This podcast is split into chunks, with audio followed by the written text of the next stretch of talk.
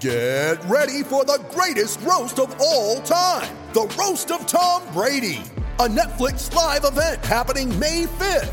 Hosted by Kevin Hart, the seven time world champion gets his cleats held to the fire by famous friends and frenemies on an unforgettable night where everything is fair game. Tune in on May 5th at 5 p.m. Pacific time for the Roast of Tom Brady, live only on Netflix. You ready? Showtime. On May 3rd, summer starts with The Fall Guy. Let's do it later. Let's drink a spicy margarita. Make some bad decisions. Yes. Audiences are falling in love with the most entertaining film of the year. Fall guy. Fall guy. Fall guy. That's what the poster said. See Ryan Gosling and Emily Blunt in the movie critics say exists to make you happy. Trying to make it out? Nope. Because I don't either. It's not what I'm into right now. What are you into? Talking. Yeah. The Fall Guy. Only in theaters May 3rd. Rated PG 13. It's only a kick, a jump, a block. It's only a serve. It's only a tackle, a run. It's only for the fans. After all, it's only pressure. You got this. Adidas.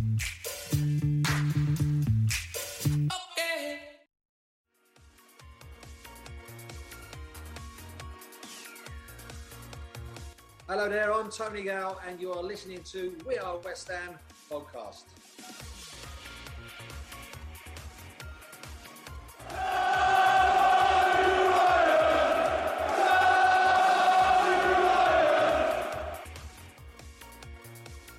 You are listening to the We Are West Ham podcast with me, Will Pugh, Tom Edwards, and James Jones Thomas. Edwards finally managed to peel himself away from the luxurious hotel balcony in Ibiza, drag himself back to England, and join us from the UK once again. Tom, James, lovely to see you both. Since we last spoke, West Ham have beaten Brentford 2 1 in a friendly. Reading pulled out of the scheduled one that we had uh, lined up for today, and there's been absolutely zero transfer action. But West Ham take on Bournemouth in another friendly at London Stadium on Saturday. So I don't know about you two, but I'm certainly looking forward to going unbeaten in pre-season and then inevitably not picking up a single point from our first six Premier League games. Tom, you don't look tanned at all. In fact, you look paler than you did before you left. How are you? How's Ibiza? Are you glad to be back? Um, I don't know if I want to do the rest of the podcast because the way you've introduced me, actually, pal. But um, no, I'm all good. White as anything, as always. Yeah, that hasn't changed. I thought this year might be the year which there it would all change. I come back golden brown and really mug you off, flowing barnet and everything, beard. Sadly not, but I'm all good, mate. All good, all good. Just want to transfer. Just want something to happen for West Ham, but all good. That's the thing. Yeah, I don't know if anyone's watched. If either of you two watched White Lines on Netflix, the um, the, the show about Ibiza. I was expecting a bit of a a bit of an Adonis Tom to come back. Exactly how you said, hair flying in the wind, rippling abs, golden suntan, girls hanging off you left, right, and centre. But not the case. A man who is used to having girls hang off him basically his whole life. A babe magnet himself, James. How are you keeping? You look wonderful for our first YouTube show today. Uh, thanks, mate. Um, it's been about four years since any of that actually happened to me. Maybe five. Did it ever Um, though? yeah. Did it ever? Uh, I mean, I, I might, I might be lying when I say four or five years, but, but yeah, um, yeah, I'm absolutely fine. Thanks, mate. Yeah, um, a little bit I'm just struggling to stay awake really because the lack of news that's going on. But, um, but yeah, it's yeah, looking forward to the season, but only next week now. Are One you really? weekend. Are you really No. looking forward to the No. season? No. well, Yeah. look, we've got a. Uh, it's a bit. It's been a bit of a quiet week on all fronts for West Ham, particularly in the transfer market. Which I'm sure, if any of you who are listening have have been on Twitter or been online at all, it's not a great place if you're a West Ham fan looking for transfer news this week. But we'll fill you in with some uh, other exciting stuff on the show tonight. We've got. We'll have a look back at the Brentford friendly two-one victory did anyone watch? Does anyone care? Uh, said that we're supposed to play Reading today. They've pulled out. We're not sure why. Bournemouth at home coming up on Saturday. The headlines there's a West Ham United former player whose sister got abducted and kidnapped in her home country, and she's been released today, which is good news. That's an interesting one. We'll try and do a transfer segment. We some of the names we mentioned last week: Shane Duffy, Eze, Ryan Fraser. Not a sniff of any of those coming in. Of course, we'll touch on the outgoing season expectations. We've done those a little bit last week. There's been a lot more negative commentary about the board this week. We've done our Twitter poll as usual. and We asked you, the We Are West Ham listeners, what you thought and where you think West Ham are going to finish this year. We'll delve a little bit into the starting eleven. Name that game is back. Slight little tweak in the format as we uh, we line things up in pre-season ahead of the real thing for We Are West Ham, and of course we'll do our new segment right at the end where we'll delve into what the West Ham women's team have been up to.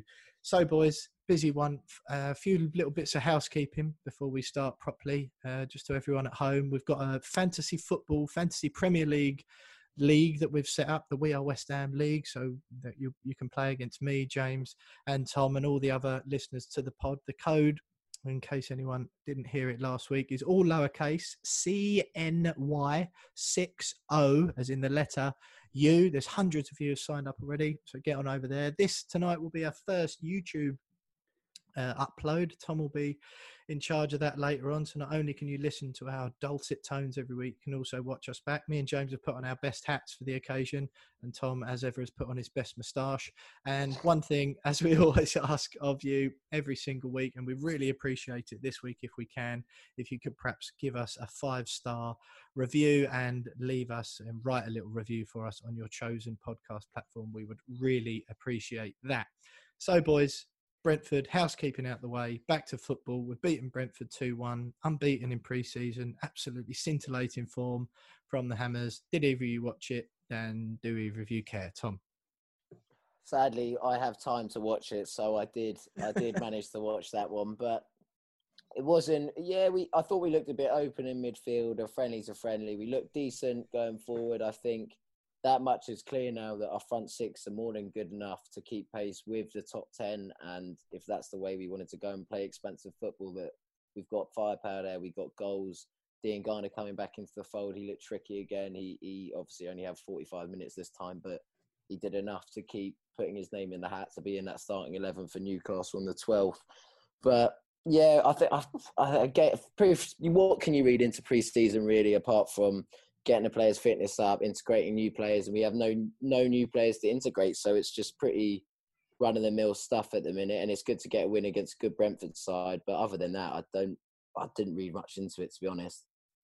Jonesy, would you um, did you did you have as much time on your hands as Tom and watch the whole thing, or did you uh, flit in I and out, or just it. watch the highlights? I haven't watched any of it. Um, Not even the it's been- it's been- highlights. it's been a busy weekend. What about your Um, preparation for the We Are West Ham podcast, James? Oh, it's all up there, I, you know. And, and as I've as I've always said, pre-season, you know, it's just a fitness exercise. Don't care about the results. Uh, look out to see who's sort of in, who's taking a little bit of form into the into the the, the season proper. But um, it's, it's good to see us beating high-flying Championship playoff finalist Brentford. Um, Terrible form now, aren't they? Exactly. Yeah. At the same time, you know, it's just good to get another another 90, 90 minutes under our belt. Um, seems to be many injuries. Um, Dean Garner still looks like he could be pretty key for us. Uh, Soucek, goal machine from midfield, absolute machine. Um, so yeah, I mean, it, Soucek's a shoe in for my fantasy team, by the way. Uh, Yeah? Has five to million, be. five million quid, so cheap, absolute. Yeah, but get him in. The Czech Kouyate. So those of you listening at home, as we said, the We Are West Ham Fantasy League, you can see this season. James Jones last season had an absolute stinker. He was telling me what a fantasy football king that he was. Terrible start, ended up beating me. So that is annoying. Do join up if you want to see how me and the boys get on. Rico Henry was pretty Mm. impressive for Brentford. Uh, he's one of the few names that we have been, I say linked, I'll put that in air quotes, I think it's more just by linked. I mean, some fans have said we would really, really like him on Twitter. Uh, Aaron Cresswell at left back, we've been saying it for months and months and months how we def- desperately, desperately need a left back, probably a right back as well. Tom, you you watched the Mm. game. He was pretty impressive, Henry, wasn't he? Yeah, go particularly going forward. I've watched a lot of it in Brentford again. Like I said, West Brom last week. They're always on TV. Brentford seemingly, and defensively, we know he's solid. We know he's a good player. He gets in the right position. He's impossible to beat one on one at that level. He's he's dynamic. but going forward, he really, really impressed me off both feet. He was uh, cutting inside, going on the outside as a left back, making timing his runs very, very well, and he he certainly showed Cresswell up in that game. The level of mobility that he has, is the intelligence of his runs, and the actual physical attributes he has, which Cresswell maybe once had a few years ago, still not in the same capacity Henry had, but just his ability to gap and down the pitch, and Cresswell's being caught out at the same time. And I just think more than anything, it showed to us that, or people who watched the game, that perhaps we are even Cresswell's even worse than we think, and that Henry would improve us massively. And uh, it's the exact it's the exact player we need, exact position, and and if we were willing to spend money after the performance he put in last week, there's no doubt that we'd make a move for him. And it's just a shame that there's no noises coming from upstairs that that, that could actually be a possibility because he was really really brilliant to be honest. Now we'll move on to that a bit later in the show on the the transfer segment because it's been a bit of a toxic week. If you're a uh, if you're a West Ham user of of Twitter and you're regularly on that that platform a lot, it's been a bit of a strange week with fans. You know, understandably, in some senses, getting a bit irate about the lack of transfer activity. There is still, of course, plenty of time to go, but um, yeah, not too many rumours coming out of the club either. The Reading game, we were lined up to play a friendly away at Reading today um, at the Madejski Stadium, and it just went cold. I understand Reading were the ones that pulled out of the game. Uh, perhaps they saw what scintillating form we've been in in pre-season, Jonesy, and, and decided to pull the plug because they didn't want to shoot their players' confidence before the big kickoff. That's definitely the reason why. Absolutely, but no doubt about it. Uh, yeah, I mean, why else would they cancel it? it is, it is strange that there's been no sort of explanation as to why they've pulled out because um, they, they played it. Didn't they play Chelsea at the weekend or something mm. like that? And um, so yeah, it, it's strange. Um, yeah, I mean, is that going to be the the crippling hammer blow to our pre-season preparations? That that, that one less ninety minutes is going to completely derail our season. I really know. fear that, that it might be. You never know, but the thing is that will that will have annoyed Moyes, no doubt. If that's mm. part of your plans, clubs are trying to get in as many or do what they can with pre-season. That's the other thing as well. Obviously, I've got no indication that this is the case, but with coronavirus floating around, you don't know that that there might have been a mini outbreak in in the Reading team, or there might be some sort of problem with that. Uh, like I say, I'm stressing the point here that Listen, I think their uh, their manager might have been getting sacked, uh, uh, like, and apparently it was quite a quick thing, and he didn't expect it, and he had to take the game on the weekend, and then it could be something to do with that.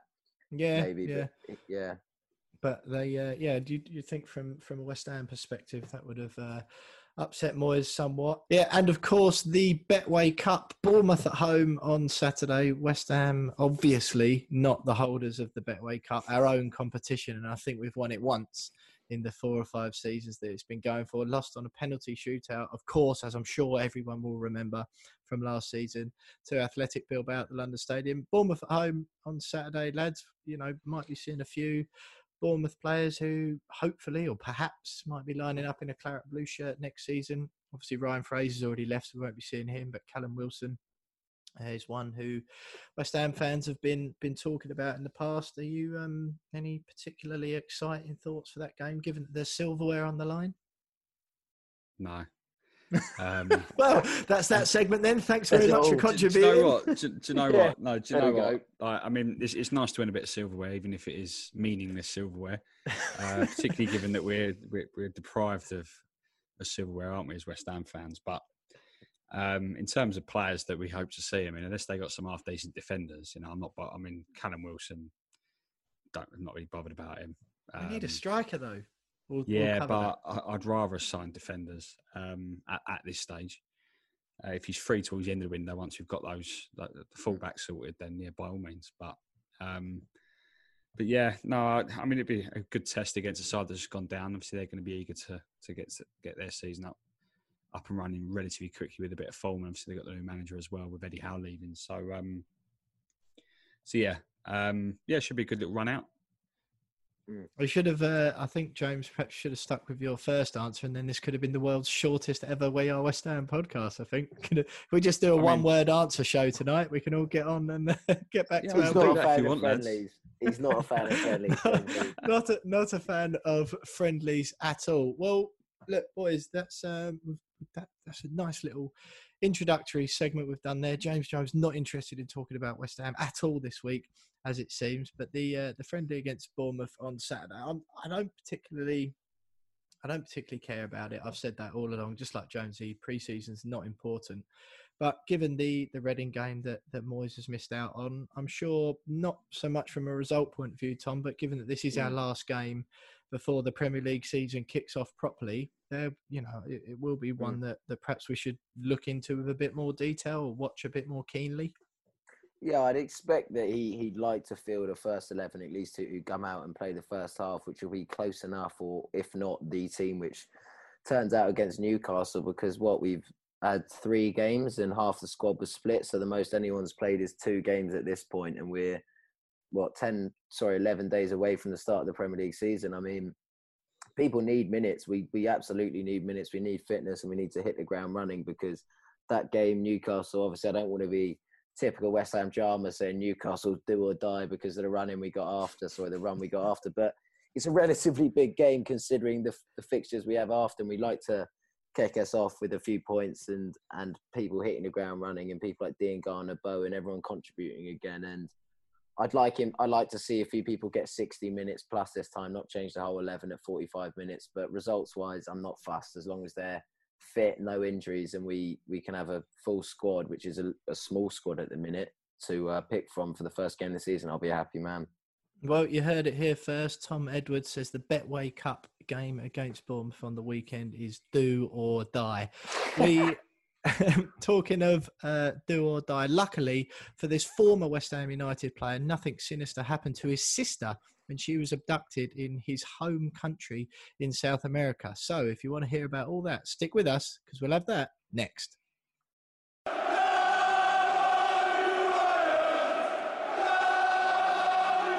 So, Tom Edwards thinks that West Ham's Betway Cup game against Bournemouth on the weekend is do or die. West Ham's board don't seem to be taking that approach in the transfer market during this window. But in some completely non football related news, news emerged only earlier today, in fact, that a former West Ham striker, Enner Valencia, his sister was abducted two weeks ago in his hometown of home country excuse me, of Ecuador, um, Ursi Valencia Lastra. Uh, her brother was announced as a Fenerbahce player on the same day, and she was, yeah, she was kidnapped by a, a group of armed men a couple of weeks ago. They stormed her house after attacking members of the family and took the 28 year old by force. Her husband luckily managed to escape by throwing himself into a nearby river, but uh, luckily for Enner, he got the news today that his sister had been rescued. Now, you may wonder why on earth we're talking about this, and A, it is because it's been an extremely quiet week on the West Ham front. But one thing um, I would like to bring up, given the nature of the podcast, and at the beginning when I ask you to how you are, rarely am I asked in return how I'm doing. And I've had a particularly traumatic week. I'm not comparing it or competing with Enner here because I'm sure his sister getting kidnapped is pretty bad. But I managed to uh, tweak my ACL ligament in my knee this week, boys, by just getting off the sofa, uh, which comes only days before having booked a surfing trip to Portugal. And I've just found out today that there's every chance Portugal will be added back to the quarantine list. So it's been a stressful time for me. I'd just like to get your thoughts quickly on who you think's had a worse time, me or Enner Valencia.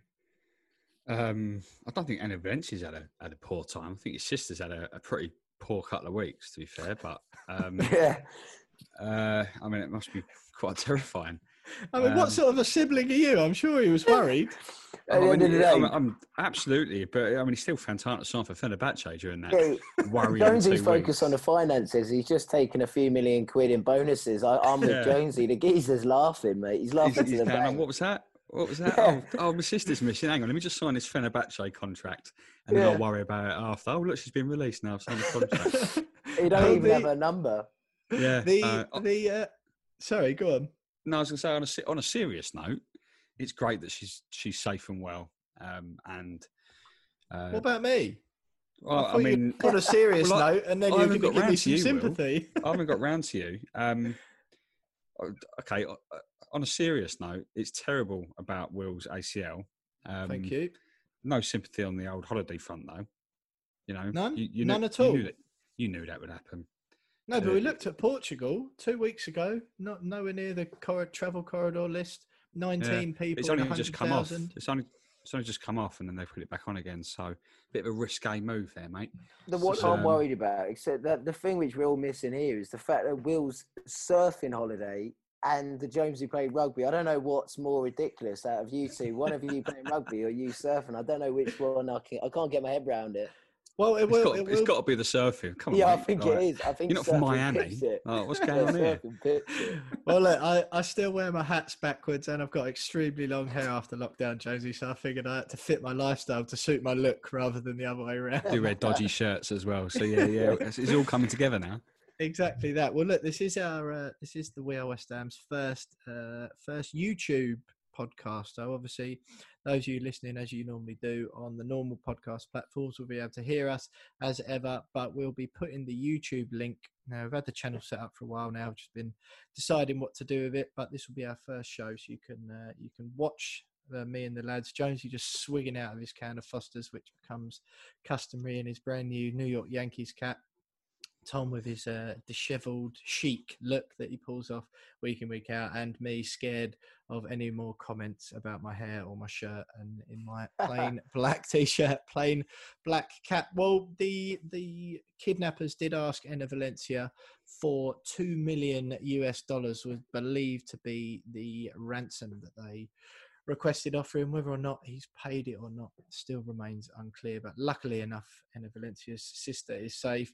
Me and my knee and my surfing trip to Portugal, on the other hand, still very much up in the air. So I'd like to thank in advance everyone, all the listeners at home, for sending their well wishes and prayers. No doubt worried about me. Lads, Enner Valencia out the way. We're going to have to do it, I'm afraid. It will be perhaps the shortest segment in We Are West Ham history, but transfers. Last week, we mentioned potential incomings Shane Duffy, uh, Eberechi Eze, Ryan Fraser, Callum Wilson. None of those have happened. Duffy looks like he's almost certainly going to Celtic. Eze gone to Palace. Little or no movement on Fraser and Wilson. We don't really seem to have been linked with anyone either. The outgoings we mentioned again last week: Felipe Anderson, Jack Wilshere, Fabian Balbuena potentially going. None of those have happened either. All we've had is more links to Declan Rice's departure, maybe a bid from Saudi Arabia for Manuel Lanzini, and also some interest, I believe, from Napoli for Pablo Fornals. We'll start with the outgoings first because I think that's probably the more interesting side of things. Tom, I think uh, you you brought to my attention the the bid the Pablo Fornal stuff from from Napoli. Do we do we think that's uh, sort of what can you tell us about that first of all? I think it's one of those where we West Ham are quite a, a club which probably creates a lot of traction in the media world when we're brought up in a transfer saga. And I think that Napoli definitely fancy him as a player and like him. And I'm, I'm aware that they wanted to sign him at the time we signed him, but we just got there first. And I think they're snooping. But from what the reports are saying, it looks like the club aren't willing to sell, which for me is a smart move. One, because we can't It's a lose. no any- brainer, isn't it? Yeah. yeah, he, he he really grew into his own. I think since Moyes came in, not that I'm a Moiseola fan, but he, he really grew into his own. I think he worked hard. He looked good. He started getting better positions, and I think you just got to keep him. He's he's young and clearly talented, and clearly brings something to our starting eleven. And it would just be a mental decision to to get rid of him. He's brilliant age bracket as well. He's got ten years left of his career. He's he's a top player.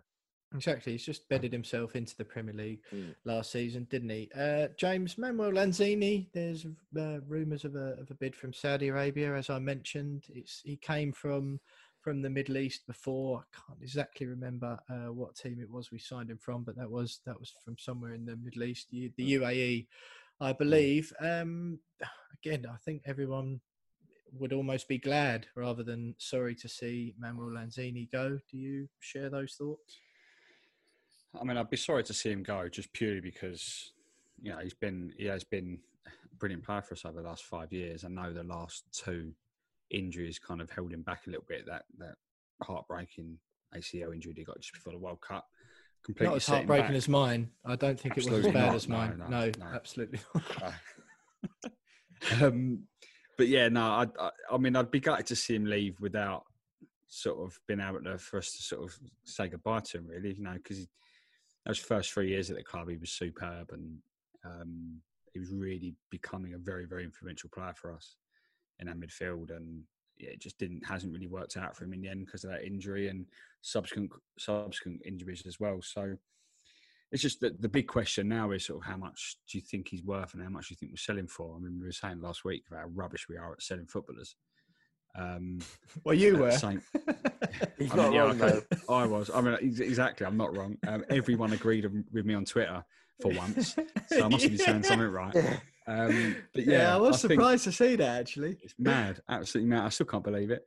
Um, but yeah, I, I, uh, three years ago we would have got 25, 30 million quid for him before that yeah. World Cup potentially. Uh, but now, I mean, given his injury record of late, you know, can we get can we get 10, 15 million quid for him?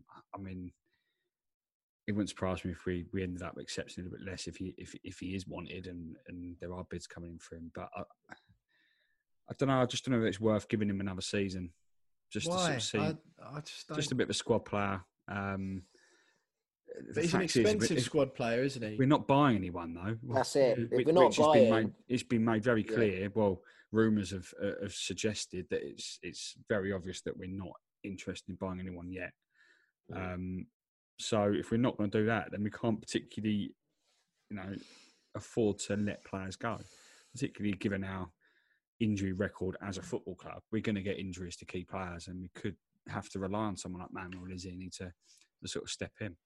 to to not to incur the wrath of of a lot of people on Twitter this week. Um, with that, assuming that some of the things that have come out are true, that West Ham are trying to or focusing on getting rid of players before they bring anyone in. Assuming that's true, no one shoot me because these aren't my words. However, if that is true, which I think you know maybe a sort of a prudent uh, approach to things. Lanzini's on a big old wedge, isn't he? I believe he's in the top four or five earners at the club. It may, may have dropped down that pecking order slightly because of Haller and um, Anderson, of course, but I think he's still top five. Uh, he's floating at the wages around the hundred grand mark, a few grand either side of that. He's an expensive one to get off. While we may not get much for him transfer fee wise, if you can get his wages off the book, surely that fee frees up some money for for some other signings. Put it this way: you could get two of Jarrod Bowen's wages on for one Manuel Lanzini at the moment. I think- we're led to we're led to believe that there's no cash to buy players regardless of the the, the, the wage bill. Yeah. So, given our record of selling players for peanuts, you know, you're not going to be able to buy anyone for peanuts. And, so, um, yeah, like, for you might as well just keep him if you're not going to get a good fee for him. Yeah, and Go for on, me, Tom. I think that um, the, the we could get a decent transfer fee for Lanzini if he moves to Spain, Italy, anywhere else in England. We could actually negotiate a decent fee, about upwards of 15 million minimum, I believe. Whereas if he's going Saudi Arabia, I just think he's 27. I looked at it today. He's, he's good age. He's Argentinian international. Obviously, he's not the player he once was, but if if people getting so I know Ramsdale's a name I keep bringing up, but 17 million for an unproven English goalkeeper who's just gone down with Bournemouth, who's shipping goals left, right, and centre. I'm sure there's teams out there who really fancy Lanzini, who've lost to 10 recently, who who think that he could actually come in and do a decent job for him. And I think we'd be mugging ourselves off and underestimating him as a player and a talent if we just let him go for five million to UAE, Saudi Arabia, and I'd be upset to see him do that because he's a much better player than wasting the rest of his career out in the Middle East where no one's going to care, no one's going to give two hoots, and he'll never get back in the Argentina fold because he, he's a decent player. But I think we've maybe moved on from each other. But I want to see him do the best, and I'd like to see us make them make some money off a player who's been a good servant to us. To be quite honest, Tom, I think after his form last season, Mm. particularly, I'd rather play Aaron Ramsdale as our number 10. but 17 million quid. for him. No, I- No, I just I, I I'm I love him. I love him more than anyone. I think he was he was integral to making Payet the player he was at West Ham because defenders were just as worried about Lanzini doing bits. He was absolutely outstanding, and you know he's uh, some of my happiest memories watching Manuel Lanzini in a West Ham shirt. But I just think the pair of you, not to you know not to put too fine of a point on it, but I just think it's a bit living in the past. Last season, what did he do? He didn't do anything. It's not his fault. I just think if you put a hard nosed football business hat on, you just say that injury, like we saw happened with Cresswell, he's just lost that bit of zing since then. And I think if we want to move forward as a club, you sort of thank him for for all the great memories he's given us. He's never kicked up a stink. He's always had a pretty good attitude by the looks and sounds of it. But I just think now's the time to let him go.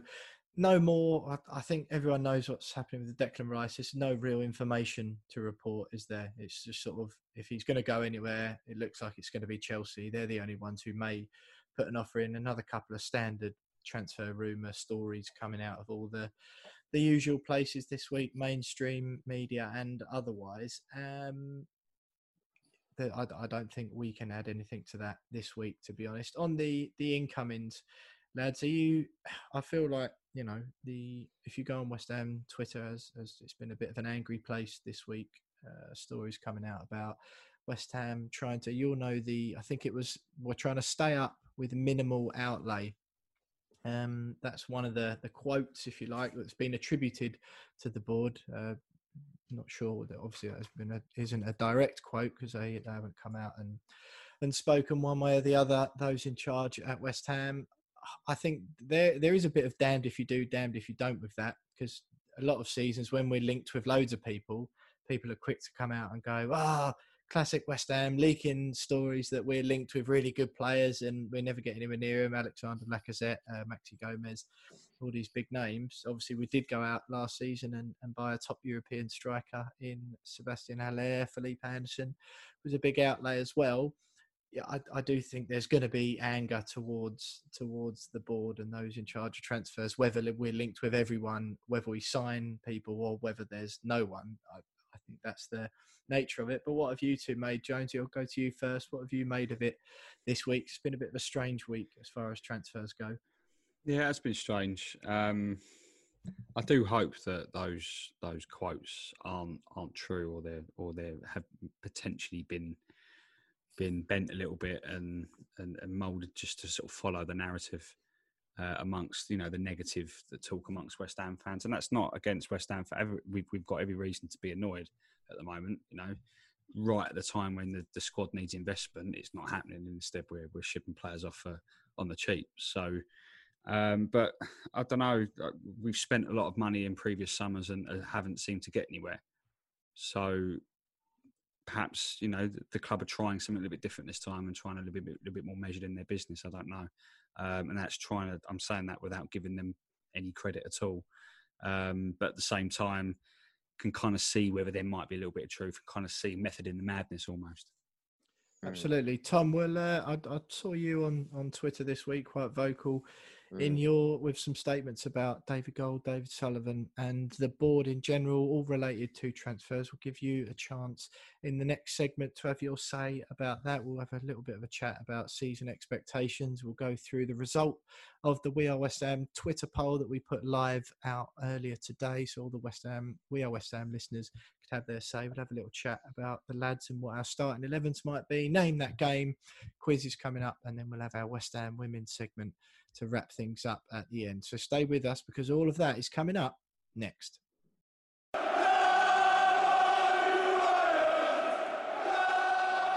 You are still listening to the We Are West Ham podcast with me, William Pugh, Tom, Thomas Edwards, and James. James, is it James Jim? That's James is just your full name, isn't it, Jonesy? James, yeah. Yeah, nothing. Or Jay. Call me Jay. Jay, do they? Yeah. yeah. Okay. Well, I uh, well, you know, we'll leave this introduction in. Not the smoothest intro to the segment I've ever done, but I do like to use people's full and proper names sometimes. So me, Will Pugh, Tom Edwards, and James Jones, as you might be used to hearing us called. Not a lot of action on the transfer side, in or out. Tom's already mentioned what a small squad that West Ham have got going into the season. And just to build on, we did have a quick discussion last week on the, our expectations for the season. We gave out our guesses for who's going to be top scorer, player of the year, and all that. So do go back and listen to last week's episode if you missed it. Tom, we've touched on it briefly already. Some comments that have reportedly, important to note that reportedly come out of the club this week that the the goal of uh, West Ham's goal of those in the the back office, those running the club this year, is to stay up with minimal outlay. Now, mm. that understandably has enraged people on Twitter. The you know, the quotes aren't attributed, or they're attributed, sorry, to the board. They haven't come directly from anyone within West Ham, as, as of course they they rarely do. But if it wouldn't be it wouldn't be too much. It's not too much of a stretch, is it, to assume that that perhaps would be the approach if it, it turned out that that was true and that was the strategy for this season not too many people would be surprised. You weren't happy on Twitter this week. I'll read out the uh, the tweet from you. This was three days ago from Tom. Um, we are being run into the ground, and if we're so poorly run that we can't shift anyone else but Rice, and we're willing to do so in order to buy, then it's going to turn incredibly nasty for the three jokers in charge. They need flushing out one way or another. Typically measured as ever on Twitter from Tom Edwards, and you know, as as we always say when when these issues Mm. come up on the We Are West Ham podcast, we do try and look at it from both sides. We say how we feel, um, but we don't want to. You know, we know that people listen to this don't always want to be filled up with negativity and anger. But we've got Tom here just in Mm. case uh, people do need a dose of that. Tom, obviously, you as as me and Jonesy do, Mm. you feel feel very strongly about the the situation at the Mm. club. Declan Rice hasn't gone yet but I, I would say I wholeheartedly agree with you um, Mm. that that selling Declan Rice this summer, if it's this summer, isn't the summer to do a rebuild based on a huge amount of money, is it? But, Mm. but just elaborate sort of on your thoughts a bit more um, and how you're feeling if those comments and that strategy is the one West Ham are going to be adopting this season.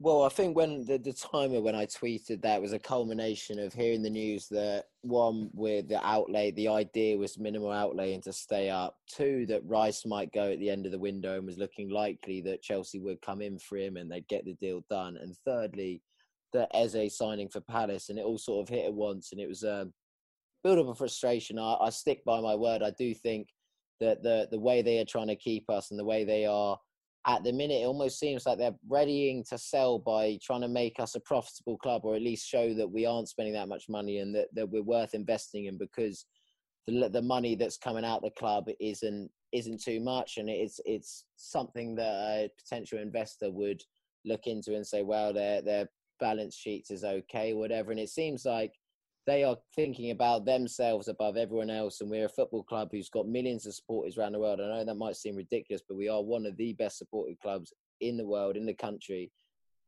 For our level, particularly, we haven't won anything Hmm. since 1980 yet. We get 60,000 people there. I don't think there's many clubs around Europe who would be able to get 60,000 people in.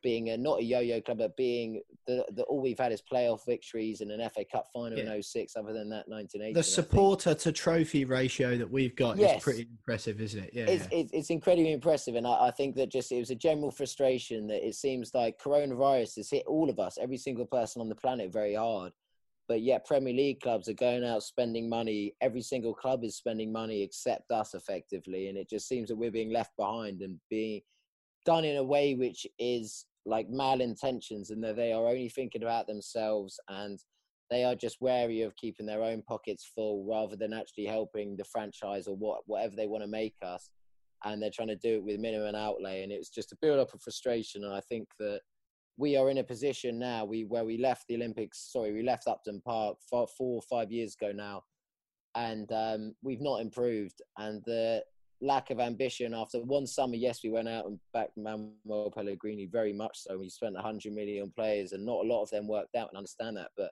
Man City's first 100 million outlays, they didn't work out. Robinho was gone in two years. A lot of Tottenham did, tried to Tottenham do it, wasted a lot of the Bale and Modric money, didn't they? Exactly, it's, it's exactly that, and it's about learning how to be in the market. And first, first go, you're never going to get it right. You're not going to get four superstars in like Payet. We we lucked out. The best player we've had is a 10 million pound signing from Marseille, and I just think that we need to have another crack at it. And flushing out might be a bit too much. They could go out and do something at the end, but I'm I definitely want them out the club, and I just think that one way or another, someone needs to inject some ambition into that. Whether it's David Gold and David Sullivan, they find it within themselves, or it's a manager who takes a stance and and shows that there no one's going to stand for this and makes a bit of a thing which gets the media up on their backs and realize that we are we are being run very poorly. And No, that's d- my main overriding thing, I think. Yeah, I don't think um, you know not to not to down what you're saying there, Tom, at Mm. all. I, I I think we're you know to uh, the three of us, me and James, have spoken Mm. at length about this before with you on the show and and before you joined us full time. Uh, I think we're of, we're of a similar a similar feeling. One thing I would say, Tom, just a bit of devil's Mm. advocacy, perhaps, no, because I've heard that a couple of times pop up this week about, Mm. oh, they're just preparing to sell. If that is true, isn't that what everyone, or not everyone, but a large majority of the fan base wants? So Yeah, is that yeah, yeah. something to criticise them for? If that is, if that if that is it, not Mm. that they're going to come out and say that, but if they're preparing the club and the balance sheets for a Mm. sale, which you have to do, that is, if Mm. you want to sell a business um, or a football club, that that you do have Mm. to do that. Is is that something? Would that not surely make you happier in the long run if that was true? Uh, No, you're right. It would make me happier, but it's the way we're going about it. We stayed up by the skin of our teeth last season, and it's probably not the time to not go out and buy anyone when the clearly the left back. He's not a young player. He's not good enough. He's an old back, old player who clearly is incapable of playing that position at this level anymore. He's on the way down, not up, isn't he? Yeah. Exactly. And Masuaku, he's been around the club for three, four years, wherever he is now, and he's clearly not good enough. And we, we just, we're not in a position where they can coast and can just say we're going to set a Premier League club in 12 months because we know we're going to stay up in the division. Fine, our front six is very decent. It could be top 10 level if we really wanted, and we went for it at back four. But the back four is that bad that we really have a chance of going down again, if not one of the favourites to go down if they don't make any moves in that capacity. So it just seems odd because clever businessmen who made money wouldn't do this. They'd at least put a bit of money in and get a centre half, get a left back, and just know that we're going to be in a position to sell in 12 months where we are a Premier League club. And I think that's where the disconnect comes from it. I'd love them to sell, and I'm with you on that, but they're not doing it in a way which would be sustainable because selling us in the championship, they're not going to do that. They'll just keep running us down. They won't be able to find a seller. No, I do. I do agree with your point. It seems like a risk, doesn't it? It seems like a Mm. big risk because I can't see us doing. We're not going to do any better than the previous season's relegated teams, are we? There's no way we're going to finish above Sheffield United uh, next season. Leeds, I can I can really see them having a big bounce. They're obviously going to do well. Excellent support week in week out, if and when fans are allowed back in. Of course, Marcelo Bielsa. No one knows what he's going to be like in the Premier League. West Brom, you know, they're no they're no slouches. They've sort of has obviously been around before. A few of their players have. I could see them going down, but it's, it's by no means a guarantee that we'll scrape it again. It does seem like a, a significant risk. Jonesy, Tom obviously feels strongly on that. As uh, me and you have, have chatted about this before, we're we're of the, the similar sort of sort of mindset to to Tom. What are your what are your thoughts on on what Tom's had to say there? I completely agree with him. Um, I mean, I've said so many times in the past that you don't have to. You, it doesn't need massive investment to improve a improve a squad of, a squad of footballers.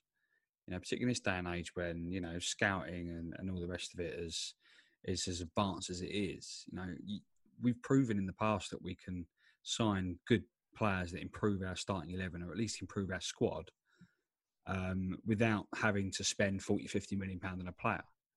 Uh, so you know, now if they're thinking, oh, you know, we, we can't do another hundred million pound summer, um, and as you know, quite rightly said, you know, we did that once, didn't work. So many other clubs have done that, done that. They had to do it three or four times before they've even, you know, got anywhere close to it working. You could spend Um, 15 million on a championship left back, though, couldn't you? Absolutely, to at least no try. problem. Yeah, yeah. no problem. And you know, the, what what at the moment what the current situation is telling me is that they they haven't got enough information on the transfer targets that that they are supposedly after, um, because you know once again the scouting at the club isn't up to scratch. Um, you know, we, we, spoke months ago about, oh, you know, it's an outrage that they've only got one scout at the club, and I think that turned out to be, you know, wasn't true. Um, but it's it's obvious that the scouting at the club isn't anywhere near the standard it should be for a Premier League club, let alone a club with ambitions of being as big as it, it has um, in a 60,000 seat stadium. And this is the situation we're in now, and we don't have that set up. And now we're, we're, we're sitting there going, oh, you know, we don't you know to target, can't afford an £100 million summer. Um, don't even think we, you know, don't really want to gamble 50 million quid on a, on a right back or a left Yeah, back that's what- because it's a lot of money. And Spurs it's- just it's went. Sorry, go on. Sorry. it's just you know I know what you're about to say. Yeah. Um, and it, it's madness. Like what? Like if Spurs can go and do it, you know. Go on, you say it for me. Go on. I'm not. No, no. 'cause, you I just it's yeah. Like Spurs have gone out and spent 15 million pounds on Matt Doherty this week, and he's one of the best right backs. I know he's a right wing back. Whether or not Mm. Spurs will play five at the back or not, we don't know.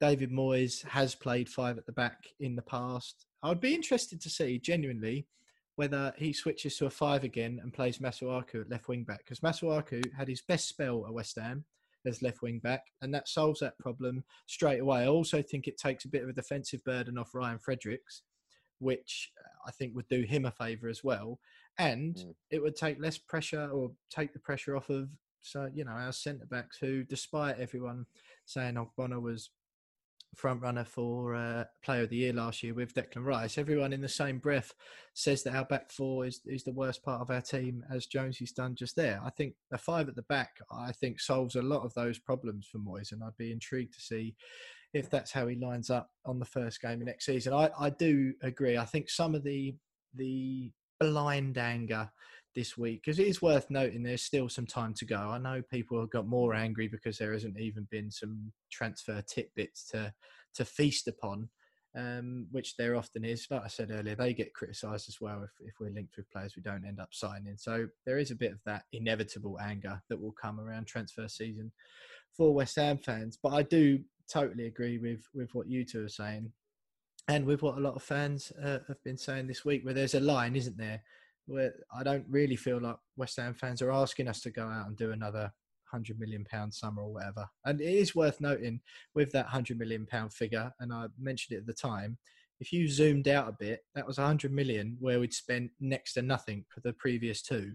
So Mm. Mm. thirty million a season all of a sudden didn't look that much, did it? Certainly not for a team who was supposed to be challenging for European football in that world class stadium that we've got at the moment boys, we asked the We Are West Ham fans uh, in the week. We spoke about it last week where we think West Ham are going to finish. Not a lot's happened in the transfer market this week. Me, you, and Tom James weren't particularly enamoured um, or excited about the prospect of, of West Ham next season. I think we all picked 14th, 15th, 16th. I think were our combined predictions of, of where the club's going to finish.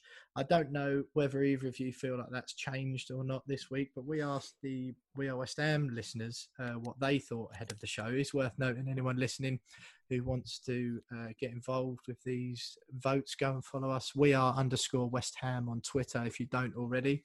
But it was quite a simple one this week. This week's poll was where will West Ham finish next season? The options were European spot, so first to seventh, uh, eighth Sorry, to can I- Can I butt in there? The If this is going to be audaci- finickety, the sheer audacity you put in first in that answer. Yeah. Or, I mean, That it is should have just been Europe, European spot, fifth to seventh. Because there's no way we're finishing top four, and there's definitely no way. I mean, we're not doing a Leicester. it Well, ain't happening.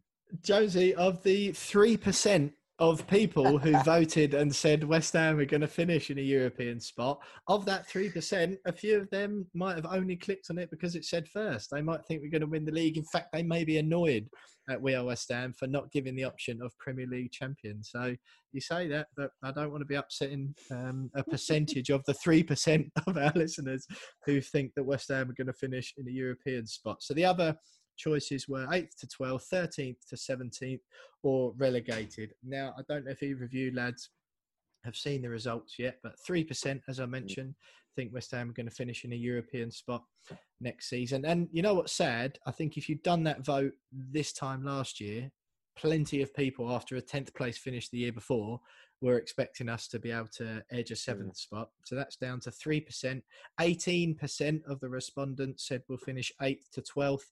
60%, an overwhelming majority, think we'll finish between 13th and 17th. And 19th, 19%, excuse me, think that West Ham will get relegated. We had a couple of comments as well. Uh, Tom said, I want to be positive. Soucek and Bowen were solid signings. And if Moyes gets a chance to reinforce the squad further, I'm sure we'll be in a position where we can push our way up the table.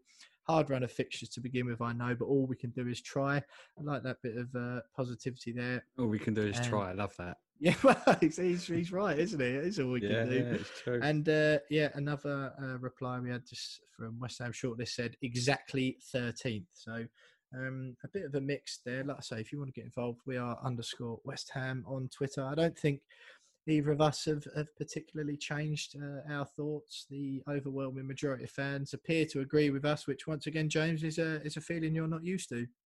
Yeah, it's a weird. I mean, 2020 just gets weirder. Yeah, this is the weirdest thing that's happened this year, isn't it? Strange.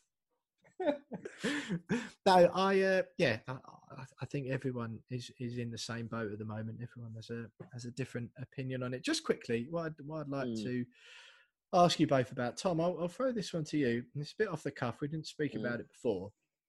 Um, when you know people who clearly want the want the board out, um, there's there's lots of people among the fan base, a large percentage of the fan base who feel that way. Um, one thing I'd, I'd like to get your thoughts on because we did touch on it last last week about season tickets.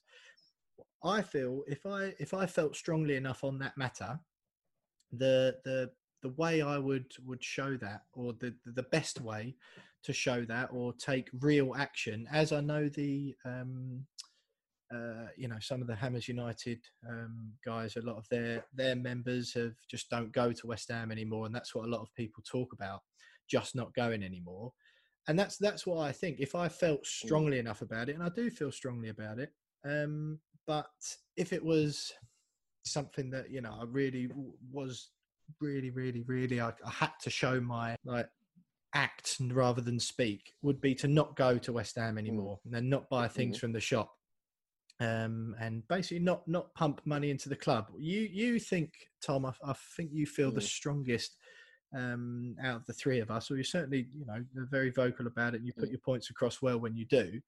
What do you feel about the idea that if you feel that way, if I was Mm. to say to you, well, if you feel that way and so strongly, Tom, then don't go to the games or don't buy things from the shop. How do you what do you how do you feel about that sort of point? Without coming across as a sad little nerd or whatever, I, I'm not going to let. I think the people who still choose to go is uh, for me. I'm not going to let three people who have a total disregard for one of, if not the most important thing in my life, bar my family and mates.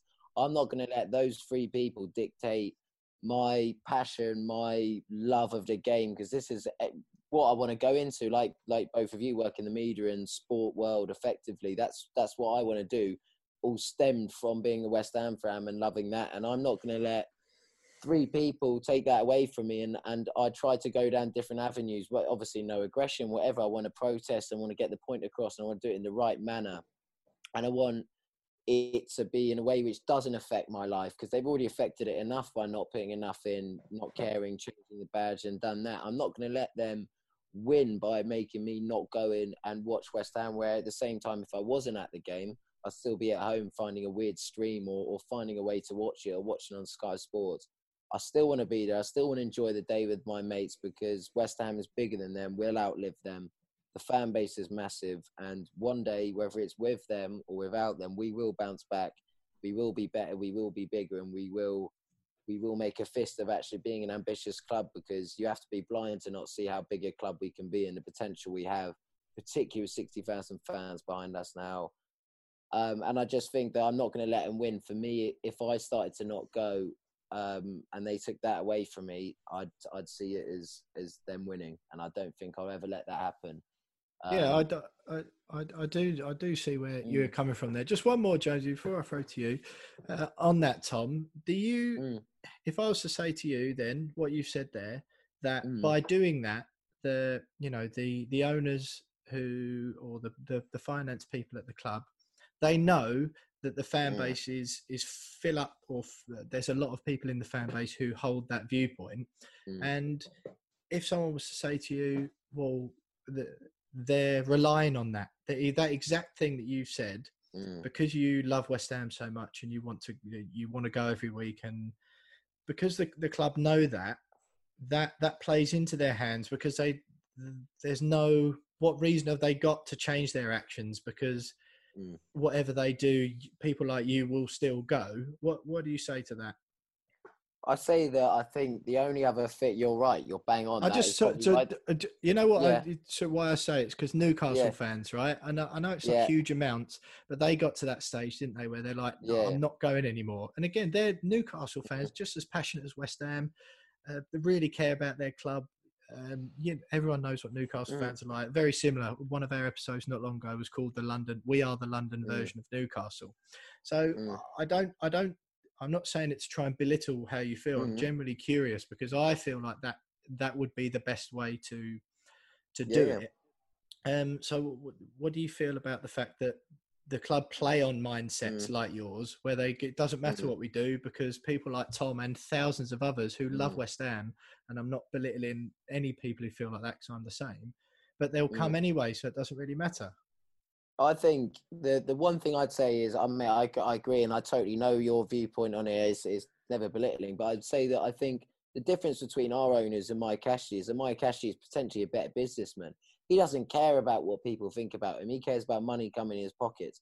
Our three in charge have clearly shown that they are very they are like what's very self-conscious people. They care about their image. They care about what they're portraying, and they care about the way they come across to people. They are Sky Sports. I know you're not. yeah, They can't. but I know, but but I think I think I think- exactly, and I think uh, they can't because the way they're doing it. But I think no club ever has asked Sunday supplement. No club's ever cared. No owners have ever said apologise. It's why are they even watching? Why do they care? Why do they care what a media Jonathan Liew says? Why do they even bother? But our owners care. Karren Brady's on The Apprentice. They're they're all love this image they create for themselves, and I think the more bad press they get, and the way by protesting and getting numbers there and and heartfelt and, and and yes, I would agree with you, mate. If if five six years they're still there and still doing the same thing, I'd be stupid to keep going and paying them money because I am feed, feeding their pockets. I just have this idea that they care about themselves, and- the more you create and generate an idea of they are bad people or, or they wish bad on the football club, and you put that in the press, and it gets traction like it did when Hammers United when had that big one and it started getting put in Talk Sports, Sky Sports, Sunday Supplement, all these things. The more we do that and the bigger numbers and the more turnout, I'd rather do it that way and give myself a few years of enjoying it whilst I'm at this age, go home and away and I have no responsibility. Enjoying it. yeah, yeah, yeah, yeah. Hating it, but Yeah, at least yeah. being with my mates and being this age, I can go up and down the country. I don't have kids, whatever, and make the most of this period. And I, I, I like to think that that's the way it is, but we- we'll we can only see. Time will tell, and I really, really hope they're getting closer and closer to leaving. Yeah, I, I, I, I totally get where you're coming from. I'm glad I asked. I'd just like to say, you know, that's not my, that's not my stance on it. It's just uh, th- thoughts that come up in my head because I know how passionate you feel about it, Tom. And I just wonder, you know, whether, well, what stage does it get to that where you go, no, I can't do this anymore because I'm Mm. fe- fueling the fire almost. And we're all the same. Me, you, and James all Mm. bought our season tickets again this year. Um, so you know, I, I totally agree on that. The the Jonesy, I'd, I'd, do you again? Tom speaks a lot of sense, especially on on this this sort of matter. And I just would say that is the one thing Tom's touched on it there. Why I feel they don't step away from the club is because I it's how are they relevant anymore in society? Their celebrity immediately goes, doesn't it? I think that Mm. means more to them than any money. David Gold's in his 80s. You know, I think uh, I think at the beginning, Gold particularly, and still does less so now, but came across the better of, of the two. And I just feel that as soon as they're not West Ham owner uh, David Gold or West Ham owner David Sullivan anymore, or West Ham chairman uh, Karren Brady, they their relevance, but they just they stop being relevant in public life, don't they? They're not in the public view anymore. Then they're just faceless, nameless businessmen, aren't they? You know, running Ann Summers, a successful business, no doubt, and all their other the business ventures. The, the, the celebrity element goes, and I think that it's very rarely spoken about um, in mainstream or West Ham media, whatever. And I think that's the the crux of the issue. Um, if you ask me, Jonesy, me and Tom have, have dominated that little segment there. Have you sort of got anything to add, or singing off the same hymn sheet? I'd imagine. No, I do. I do agree. Um, I mean, I- understand it uh, as Tom was saying that where people go, you know, why'd you keep going? Just put money back in their pockets. But uh, as Tom said, you know, a life without West Ham, you know, it's, it's very difficult just to stop going when you've grown up, sort of going every other week. Um, and you know, I, I battled with myself with that this summer, going, you know, is it worth it? All my mates were like, well, we're renewing, but purely for the social side of it. When you say Um, all of your mates, you mean both of them? Uh, my brother's one of them. yeah, yeah, yeah, yeah. Um, a bloke I'm yeah. related to, right? yeah, yeah. Uh, so, so yeah, no, but they all said yeah, we're doing it, but mo- mostly for the for the social side of it, and it has been it is a social thing for us. Mm. Um, it's a kind of social first, football second these days, and you know, yeah, we we chat about the game, you know, beforehand, and you know, we we we, we get there on time, and you know, we tend to stay until the final whistle, but it, it, football's almost secondary on, on the Saturday afternoon for us when we go. And I was like, well, I can't imagine a life without having that option to go to the pub with my mates on a on a Saturday afternoon, but then still have the option just to shoot over at the football and be able to walk in and Mm. and also in the future once they do sell because eventually they will. You know, if things do get better, I don't want to be number fifty five thousand on that waiting list. There's No. not a waiting list. I'm lucky. I'm lucky enough to, to have a season ticket. We're lucky enough to have a season ticket now. And if there is a 55, that 60,000 long list of, of names waiting to get in, desperately waiting to get into the ground, um, then I don't want to be at the back of that queue. I want to be. I want to be straight. I want to be still there. You know. So even if it does take 15 minutes, 15 years for that to happen, but the, the the key thing is the is the protest. You know, keep doing those right and uh, and you know keep putting the pressure on it, then you know hopefully we might begin to see some change. But that's the only way that it happens because if if we do stay quiet, then unfortunately it will just carry on. I think. Absolutely. Well, look, I think that was a that was an excellent segment, far longer than I think we'd anticipated. But Tom, in particular, I always uh, it's always good to hear your thoughts on that because, uh, again, you're um, you managed to eloquate them. Eloquate them is that a word? You're going to pull me up on that one? I pull myself up take on that. it. Elo- You could have just said you, you managed to say them really well. Eloquently. yeah, yeah. yeah, I could have done that actually.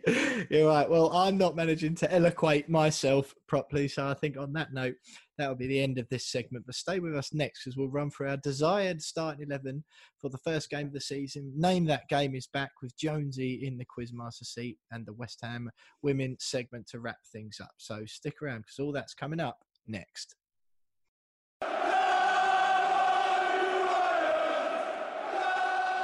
So you are still listening to the We Are West Ham podcast with me, Will Pugh, Tom Edwards, and James Jones. I couldn't eloquate myself properly at the end of that last segment. I promise that I'll do my very best for this one, despite my potential career ending, ending knee injury that none of the boys seem too bothered about. Lads, excellent segment there. I think it's uh, as we've we've mentioned before. We don't like to ram these things down people's throats. Everyone who listens knows what's going on at the club. Everyone who listens has their own view on it, um, and that's the beauty of of where we are West Ham podcast and the world we live in is that everyone is free to have their own views and uh, act as they like. Tom, excellent hearing from you there and uh, and your thoughts on the situation with the board. I think it was just one of those times we don't like to jam it down people's throats, but this week has been one of those times where it's come up again and was worth talking about. Just one thing quickly, lads. In the break, there news broke of Glenn Murray's move to Watford.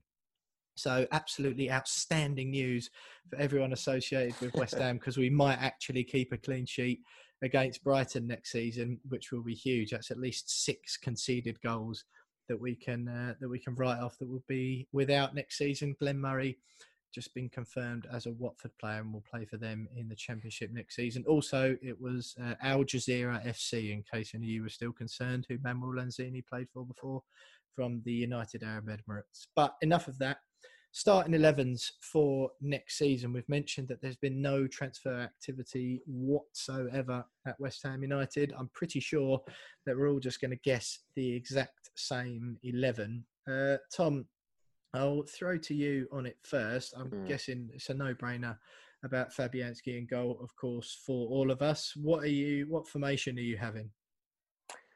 I'll probably go four three three with obviously one striker, two wingers ahead of the three in the middle. So I'd have, if we're going to do that, I'd have Fabianski. As much as this sounds ridiculous for the amount I slag him off, I would then have Cresswell at left back. I just think he's better defensively than Masuaku as much as he needs to go.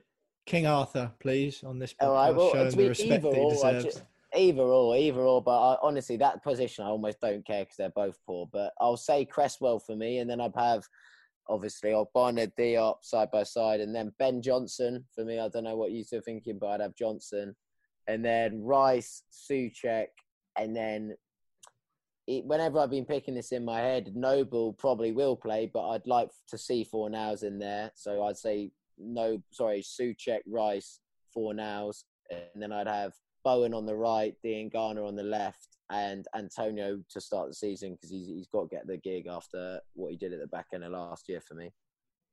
Absolutely, uh, Tom. I think uh, are you similar thoughts to to sorry James even similar thoughts to Tom there. Uh, exactly the same, barring uh, I'd have Haller up front instead of Antonio. I quite like that. I don't mind Yeah, I that th- shout at all. And and weirdly enough, I forgot about Soucek in my when I was jotting down my little eleven, and I forgot all about him. Bless him. So go on then, Um, Josie. Give us give us your uh, give us your team then, just to Well, it clear was- it up. It was exactly the same formation, exactly the same back f- um, back four, So- Fab in goal. Yeah. Uh, then it was Rice, Noble Fornals. So I think my love of Noble blinded my uh, uh, my, You're my, It's only right. It's only right, my, Jonesy. my only love for I've got I've got a love for Soucek as well, but that Noble that light for Noble is still burning brightly. um, so, um, but I yeah I would drop Nobes as much as I love him uh, for Soucek four nows and then Bowen and Dingan on each wing and then Haller up front over over Antonio purely because I feel that D- Dingan I mean he showed it with Haller's hat trick Mm. and that first uh, in that first friendly that you know he, he could be the guy that really feeds Haller this year um, if we keep him. So yeah, that that would be my eleven. Mm, fair enough. Well, uh, listen, what what about this? Just to shake things up a bit, and I genuinely do think I would not be disappointed if this was the way Moyes lined up at all. Five at the back, like I said, and then I think you do. I think you put Masuaku in there um, because I think that's where his best position is. I think he works best. He's played his best football at West Ham as a left wing back, and he's posted a load of photos on his Instagram over the summer of him working hard when everyone else was on holiday. So that basically means he's going to be absolutely outstanding next season. Um, no, but I have, um, have J- James. I don't know if you know that that's actually the rules when footballers post uh, videos of themselves working hard in the gym over the summer. That means they're going to be really good next year. Right. All right. Yeah, yeah. That's Sorry, I didn't didn't realise you didn't know that, but that is how it works. no, uh, Fabianski in goal. I have Masuaku left wing back. I'd, I'd stick with Fredericks. I think you Johnson's a great backup, and if he does play in a four, like you two have mentioned, I would not be sorry to see Ben Johnson playing on either side of that defence. Um, but I think if it, I'd like to see him try that five, so Fredericks right wing back, Masuaku left wing back, then the three in the middle are basically the only three centre backs that we've got, Ogbonna Diop, and you throw Balbuena in there. I think it takes the pressure off of the fact that all three of them are okay centre backs at best. I think if there's three of them there, surely there's a, a little bit less chance of them letting a few goals in. And then I think you have a midfield three of Soucek, uh, Rice, and Fornals. And then I think up front you have Haller out and out, but then I think you have Jarrod Bowen buzzing around in like a little just sort of false nine sort of position, just off the striker that he can link up, play in mid, drop back into midfield, and buzz around Haller because Haller was there's no point putting him up front on his own again like last season. He was just so isolated. So yeah, just to be a little bit different. Um, neither of you look overly astounded or blind, minds blown by that. None of you like, oh, Will, I'd never thought of it like that. I'm just Will Puriola, basically, isn't it?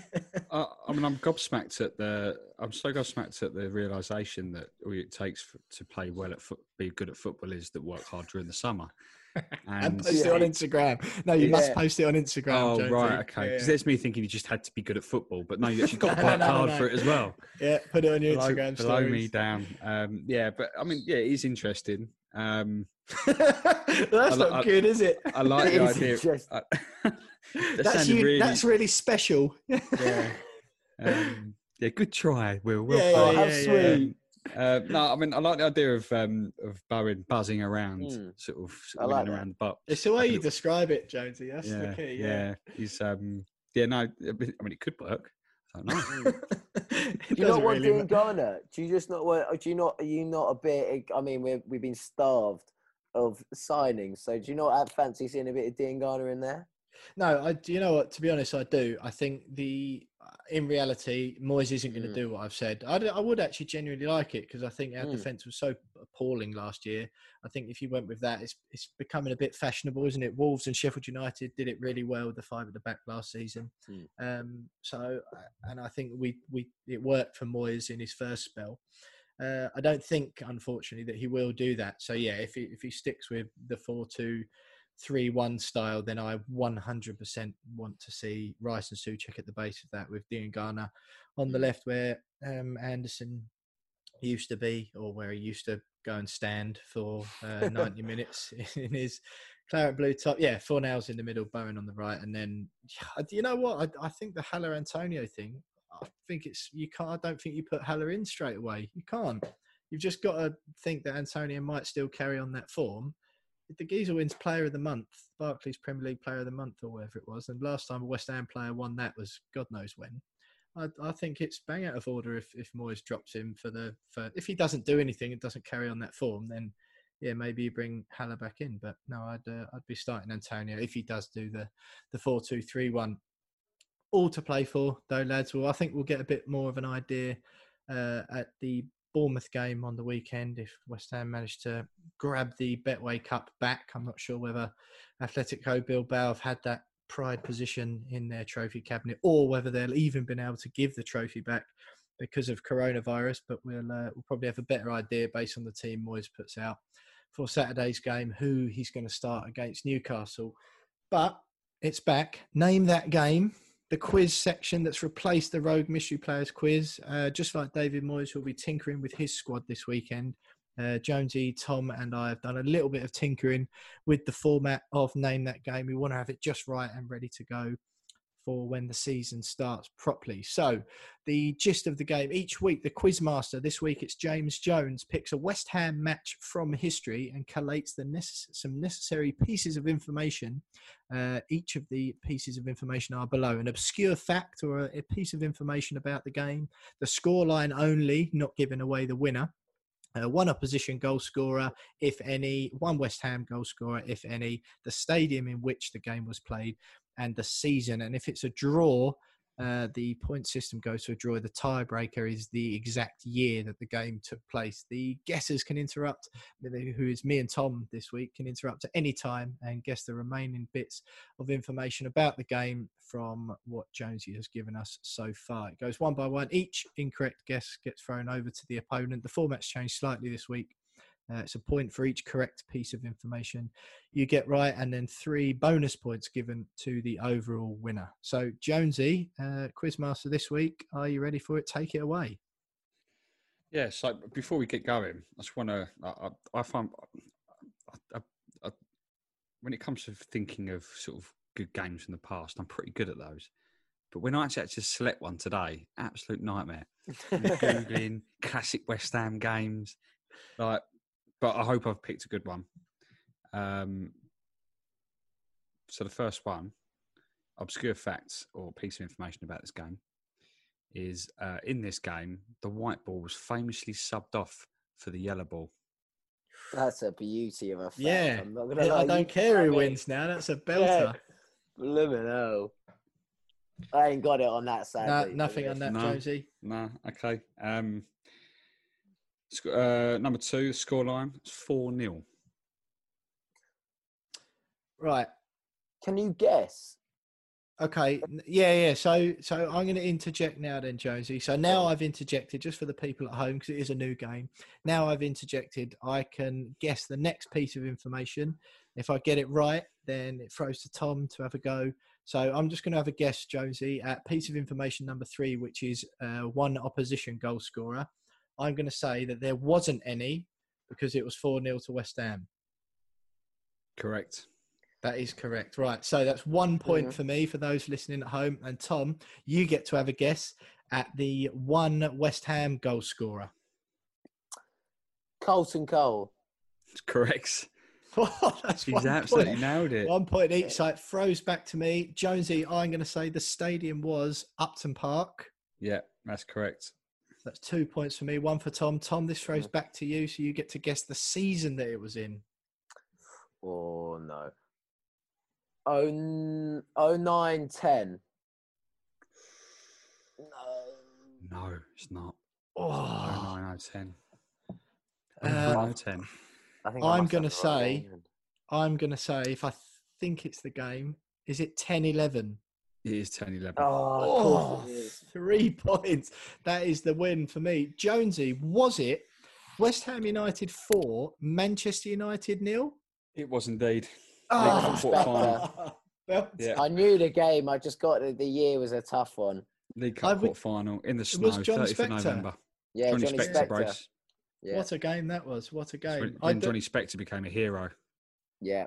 He- absolutely against his old club. So just uh, just so everyone who's listening at home, we have changed that format. Likely that's the one we're likely to go ahead with this season. So I get the three points, Jonesy. Correct me if I'm wrong. There, three points for the Three three, correct pieces of information that I got. Tom got the one, and I also get three bonus points for the, as you would in football, normally for the victory. So that's six points for me for the evening, and one for Tom. Tom, not too Stinker, disgraceful for you in the far. end. But uh, yeah, Josie, So uh, excellent. That game was a belter. Were you at that one, Josie, or were you playing rugby? No, I was at that one. Funnily enough, um, yeah, I was at that. Uh, we, my mate headbutted uh, my missus when I think we went four 0 up. It was actually it On was accident. purpose. No, it was an accident. Lucy doesn't just Um, support Man United. No, Yeah. no, no, no. We yeah, no, she doesn't. Um, but yeah, she got headbutted by my mate, and everyone laughed while she was like on the floor, um, not thinking, not realizing how hard it was until my mate went after said about it and they go, "Oh, my head." It was like, oh yeah, it's actually quite hard. Um, but yeah, yeah, I can't believe it's almost ten years ago. Mm, Yeah. Um, crazy. madness. Did, but did the you uh, did you carry on celebrating, mate, or yeah, yeah. I mean, it's, it's not often you're, you're beating United four 0 at home, is it? So In um, the snow as well. In the snow. in the snow, and uh, that was the game that Carlton Cole's head was steaming afterwards. I think as well. Yeah. And. Lucy's um, by the sound of it. Yeah, I know. Yeah, but yeah, the, the, the white ball was famously subbed off for the yellow ball. I remember the stadium announcer actually announced it as if it was a substitution, and Mm. everyone giggled in the ground. It was nice. it was a good yeah. moment. It was a good just moment. like the uh, Mr. Moon Mr. Moon, left the yeah. stadium. Excellent. Well, I think uh, I think that format works a little bit better. A little bit of uh, ding dong like we had Mm. with the mystery players quiz last season. So Jonesy, nice one on that. We'll start the league table. I think what we'll do is start the league table once we've um, once the season starts properly. Now we've uh, we're starting to establish the format of the quiz for this season a little bit more. We all miss the mystery players quiz, of course, and but it's nice as as we've been able to do then to remember the legend that is uh, Jonathan Spector at West Ham United. So that wraps up the segment three of the show. Name that game. Uh, the second instalment of that. We've covered absolutely loads tonight, so stick with us because we'll do our last little segment on the West Ham women's team next.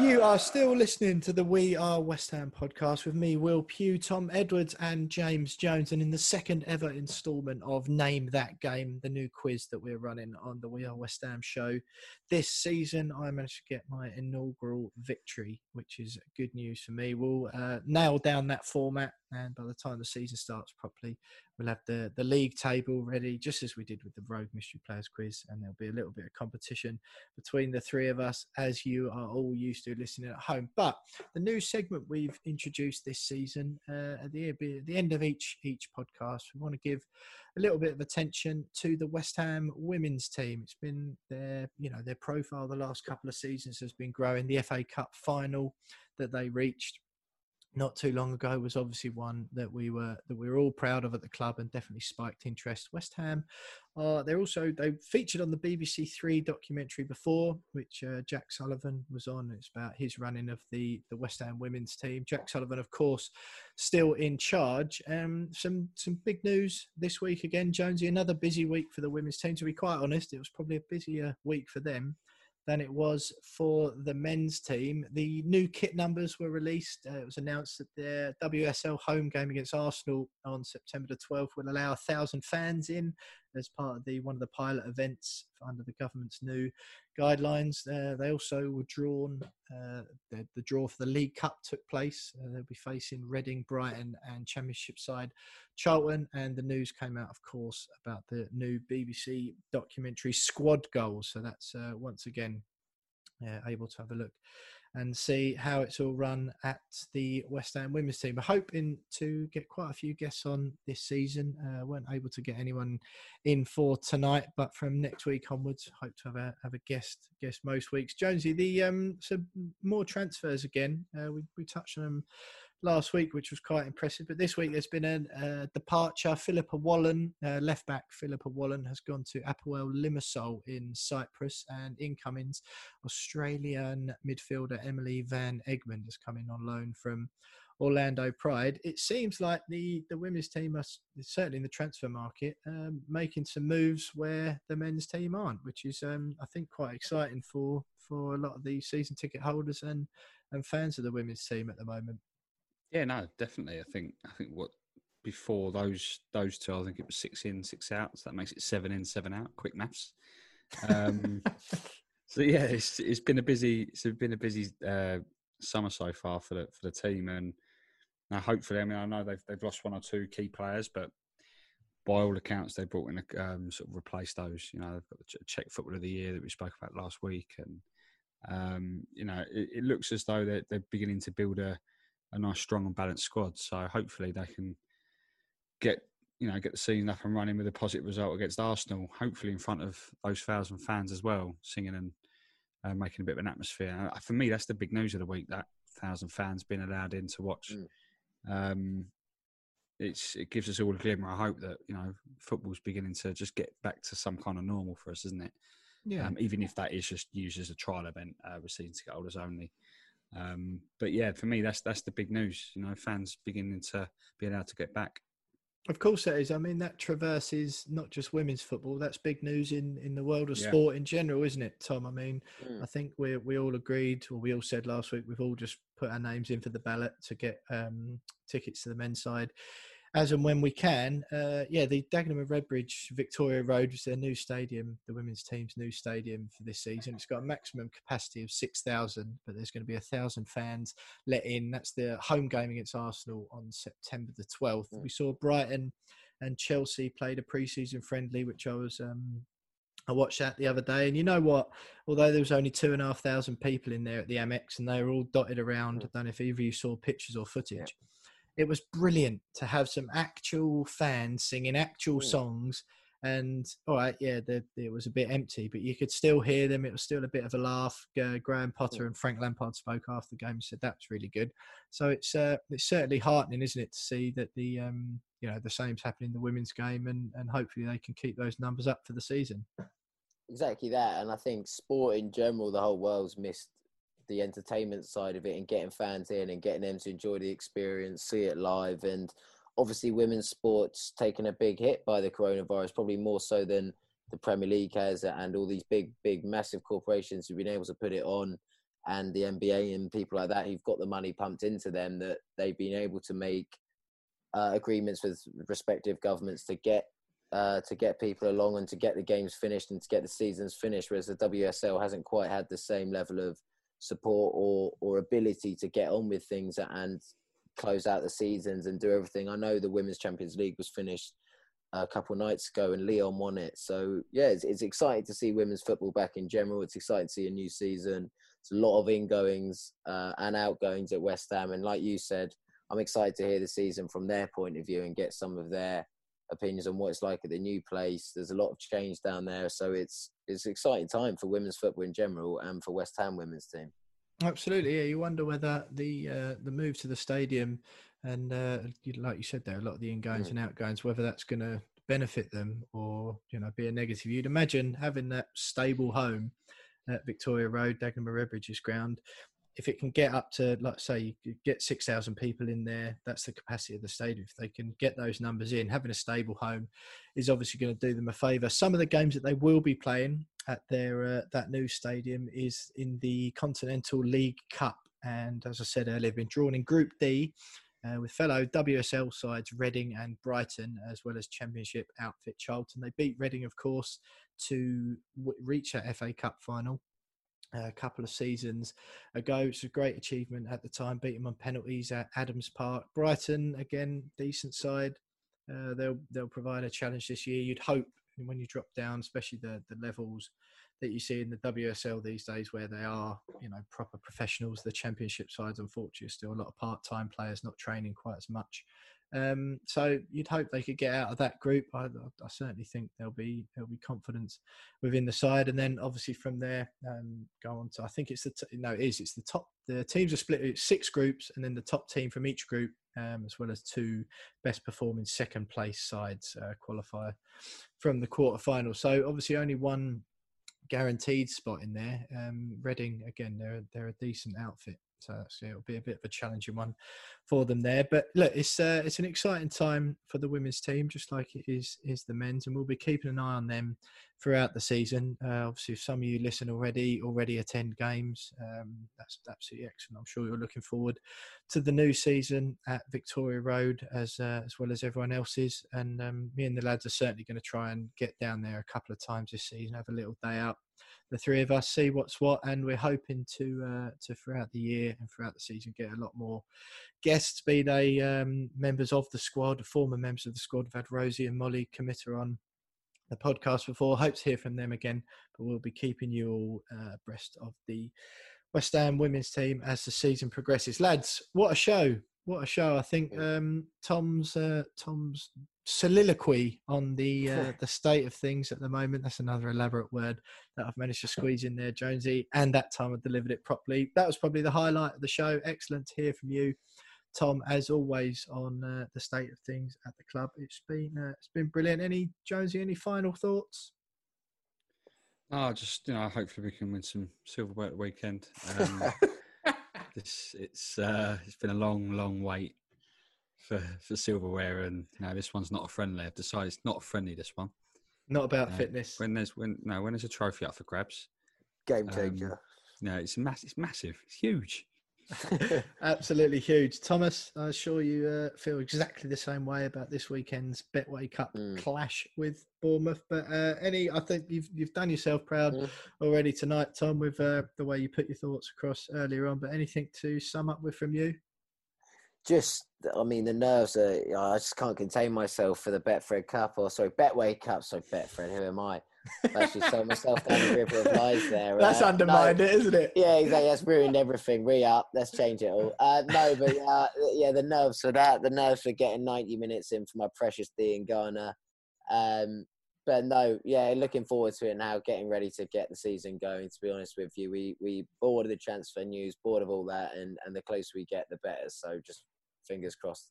Absolutely, absolutely. Well, look, we'll sign out on a couple of uh, positive notes. As we say, we'd love it if you could give us a uh, go on to your chosen podcast platform, wherever you listen to us, and give us give us a rating, give us a review. If you think we're only worth one star, then just give us one star and write about it in the comments and tell us if you think we're worth five then give us five and uh, jot a few words down a couple that we've had in the last week or so uh, which we didn't get a chance to read out on the last show uh, T Tepe Tepe. They said the best West Ham podcast out there by a mile. Funny, insightful, measured opinions from the lads.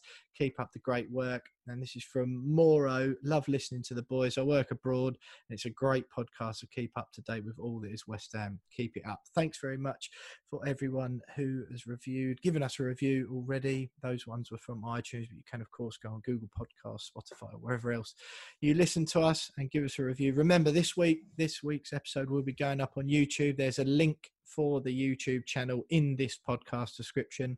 So when you're going in there to give us your review, you can just click on the YouTube link and see what the three of us actually look like. Do follow us on Twitter. We are underscore West Ham and of course Instagram as well. And one last thing, join our Fantasy Premier League code if you haven't already and you're a fantasy football nut. You can play against me and the boys for the rest of the season. Jonesy will start awfully and inevitably win, and then I'll be absolutely furious about it. The code for that is all lowercase CNY60, the letter you. Hundreds of people signed up already. It'd be great if you could as well.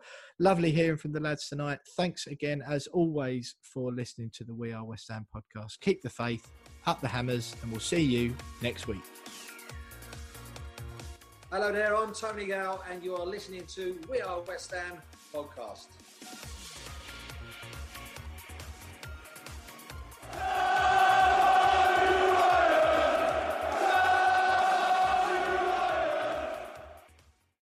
Sports Social Podcast Network.